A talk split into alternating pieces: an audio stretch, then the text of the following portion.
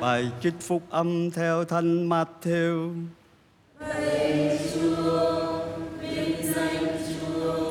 Khi ấy Chúa Giêsu phán cùng dân chúng rằng, ta sẽ so sánh thế hệ này với ai?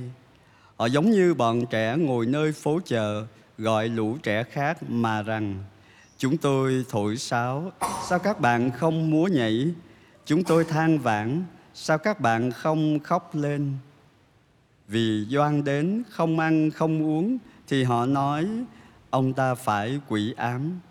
Con người đến ăn uống giống như thường, thì họ nói, đó là người mê ăn, mê uống, là bạn của quân thu thuế và những kẻ tội lỗi. Nhưng sự khôn ngoan được biện minh bằng các công việc của mình. Đó là lời chúa.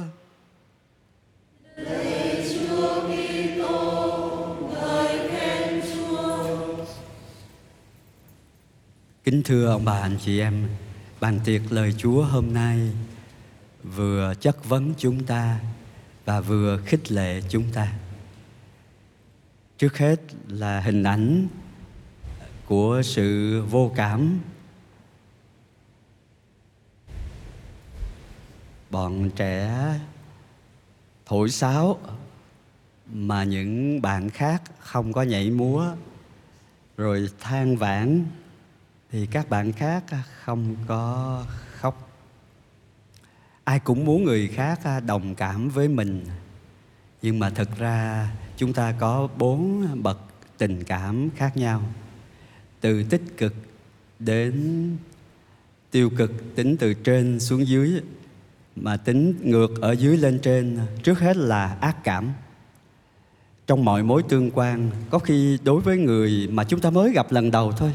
Nhưng mà tự nhiên chúng ta cũng thấy cái người này chảnh quá. Chúng ta có ác cảm, nghe người đó phát biểu một lời, chúng ta thấy người đó kiêu kỳ. Chúng ta có ác cảm ngay từ cái nhìn đầu tiên. Cái bậc ừ, thứ hai tính từ dưới lên là vô cảm vui mừng và hy vọng của con người cũng là vui mừng và hy vọng của con cái hội thánh đó là điều mà các nghị phụ công đồng Vatican đô II muốn chúng ta sống từ hơn năm chục năm qua rồi. Nhưng mà điều này không dễ chút nào. Chúng ta khó à, vui với người vui. Có khi chúng ta dễ buồn với người buồn. Nhưng mà chúng ta khó vui với người vui. Có một cái gì đó chặn giữa cái niềm vui của người khác mà chúng ta không có được. Những cái điều mà người khác có khiến cho người đó vui. Người đó thành công, thành tài, hát hay, ăn nói, có duyên, có sắc, có sức khỏe. Và trong xã hội ngày hôm nay cũng vậy, rất dễ vô cảm người ta có thể dừng lại xem, quan sát, thậm chí là quay video, nhưng mà không ra tay giúp đỡ, không can thiệp vào. Điều này chúng ta thấy diễn ra hàng ngày. Và điều này không dễ gì đối với Kitô hữu khi dám lội ngược dòng, can ngăn, can thiệp hay giúp đỡ. Vì chúng ta có thể bị phiền nhiễu từ vấn đề hành chánh, giấy tờ tra hỏi hay thậm chí còn bị thiệt thân nữa là khác. Mức độ thứ ba cao hơn đó là thiện cảm. Có những người gặp lần đầu tiên nghe người đó nói chuyện lần đầu tiên chúng ta tự nhiên thôi cái thiện cảm nó đến từ bên trong. Từ nơi người đó có cái gì đó à, khiến chúng ta có thiện cảm với người đó chưa chắc cái thiện cảm của chúng ta là đúng với cái sự thật bên trong của con người đó. Nhưng mà vì cũng thuộc cảm tính mà ra chúng ta có thiện cảm. Cái người cái người nói cái lời hay, ý đẹp, cái người có cái hành động tử tế, cái người hành động vì tha nhân, tự nhiên chúng ta có thiện cảm với cái người đó dễ dàng. Chúa Giêsu của chúng ta thì lên một mức cao hơn là đồng cảm. Trong cái chữ compassion là cùng chịu khổ nạn. À, đó cũng là tựa đề của một bộ phim The Passion. Nhưng mà cùng passion đồng cảm hay thấu cảm thì sâu xa hơn nữa.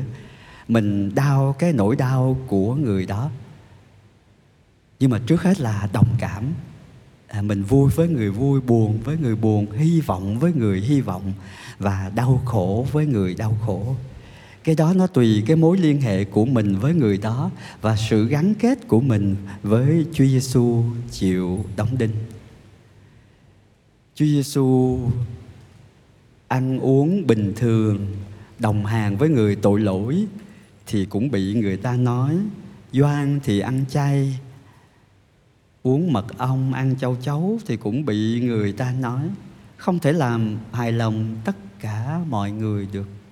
Dư luận một cách nào đó là luận dư.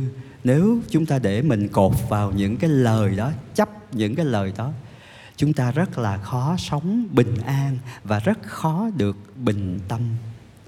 Đối diện với chúa chúa thấy chúng ta chúng chúa biết chúng ta là ai chúa khích lệ chúng ta và lời tiên tri Isaiah hôm nay là một lời khích lệ tuyệt vời cho chúng ta trong những ngày giữa mùa vọng này. Đó là nếu ngươi lưu ý đến các giới răng của ta, thì sự công chính của ngươi sẽ như sông biển.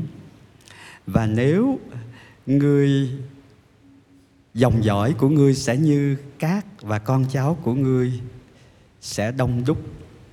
Vì chúa là đấng dẫn dắt ngươi trên con đường phải đi. Khi người muốn từ chối một lời mời gọi của chúng ta, họ luôn có đủ lý do và chúng ta cũng vậy.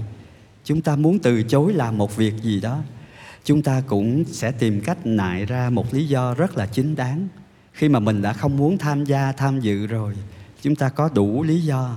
Nhưng mà nếu chúng ta để cho chúa phán dạy và dẫn dắt chúng ta trên con đường chúng ta phải đi. Thì cái sự công chính, một bản dịch khác là dùng là hạnh phúc, là hạnh phúc của chúng ta sẽ như dòng sông và sự công chính của chúng ta sẽ như sông biển.